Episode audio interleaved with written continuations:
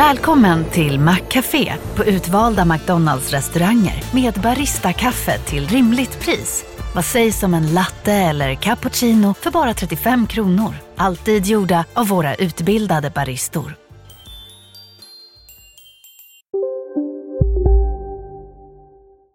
Hej och välkomna till Lisa läser.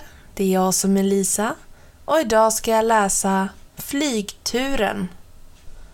Ludde Handduk var trött på att bli tvättad och hängd på tork på klädsträcket varenda morgon.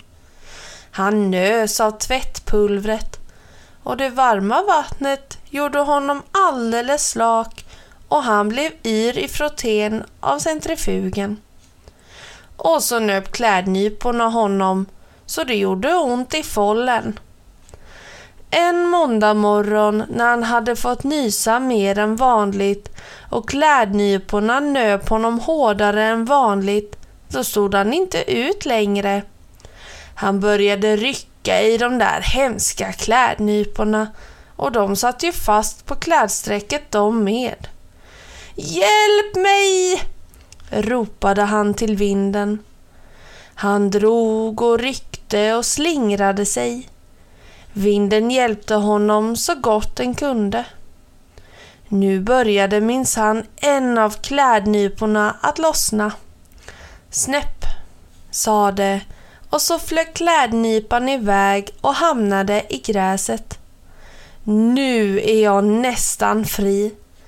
Om jag rycker till hårt en gång till så borde det gå, tänkte Ludde.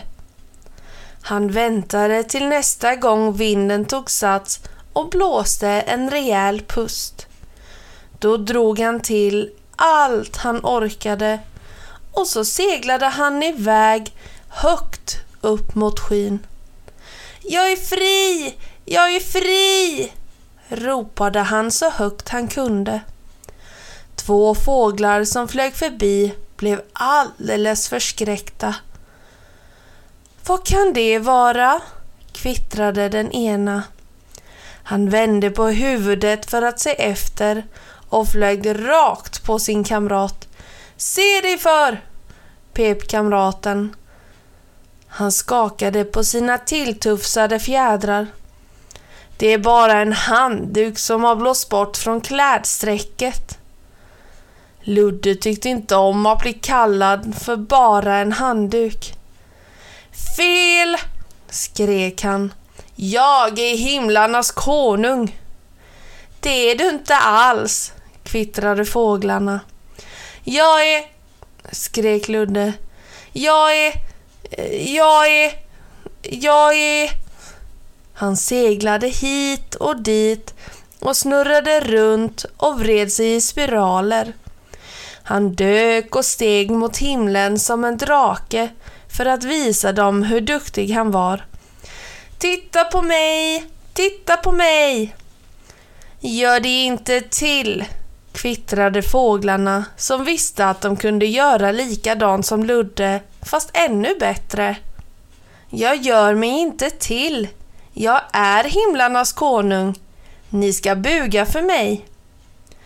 Fåglarna låtsades inte om honom utan flög sin väg. Ni är bara avundsjuka på mig, skrek Ludde. Vinden hörde honom. Den slutade plötsligt att blåsa. Fåglarna flög vidare, för de hade ju vingar att flyga med. Men Ludde, han blev alldeles slak och ramlade ner på marken. Hur vågar du låta mig falla? skrek Ludde. Jag är himlarnas konung. Blås vind, blås! Bara om du slutar att skryta, sa vinden. Jag ska, jag ska, sa Ludde. Så den snälla vinden drog ett djupt andetag och blåste upp Ludde i luften igen. Ludde dansade iväg. Han skuttade och for över gräset. Mu! hickade en ko när Ludde kom dansande och skrämde henne. Vad är det? Bara en handduk, kvittrade fåglarna. Ma, ma, vänta på mig, ma, ma, bräkte ett litet lamm. Hon trodde att Ludde var hennes mamma och skuttade efter honom. Bä!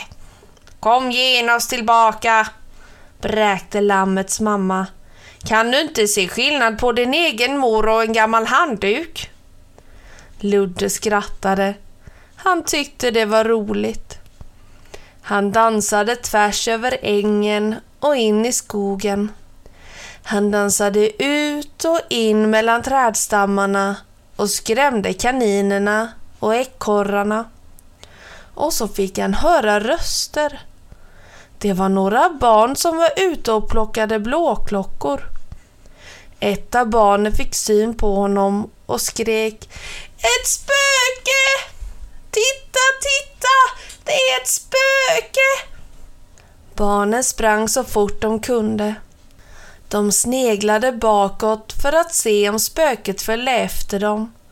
Och varenda gång var Ludde strax bakom. Han dansade och viftade och fladdrade och lekte att han var ett spöke.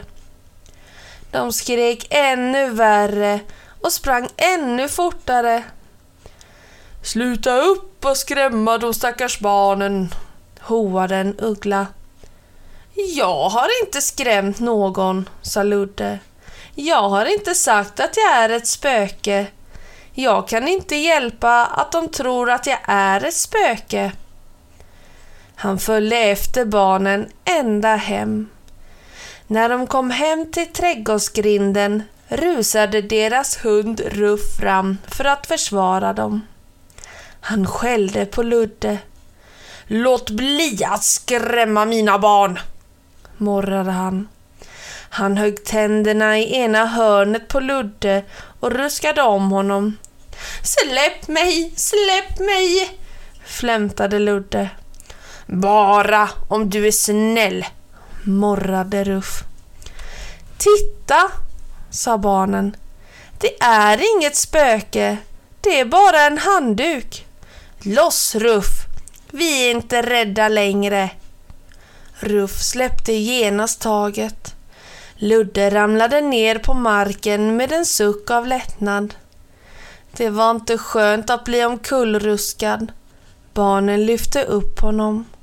Han var randig av smuts, både fram och bak och han hade fått gröna fläckar av mossan på trädstammarna i skogen.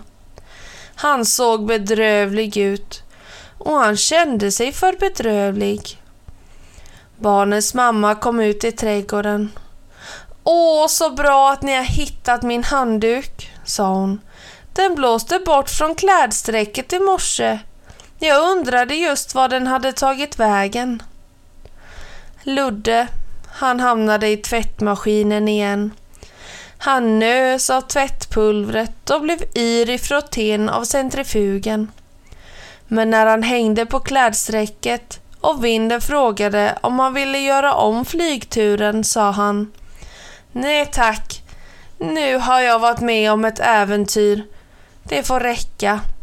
Det var roligt, men det är skönt att vara hemma igen. Han hängde och dansade på klädsträcket tills han hade torkat. Han försökte inte dra för hårt i klädnyporna.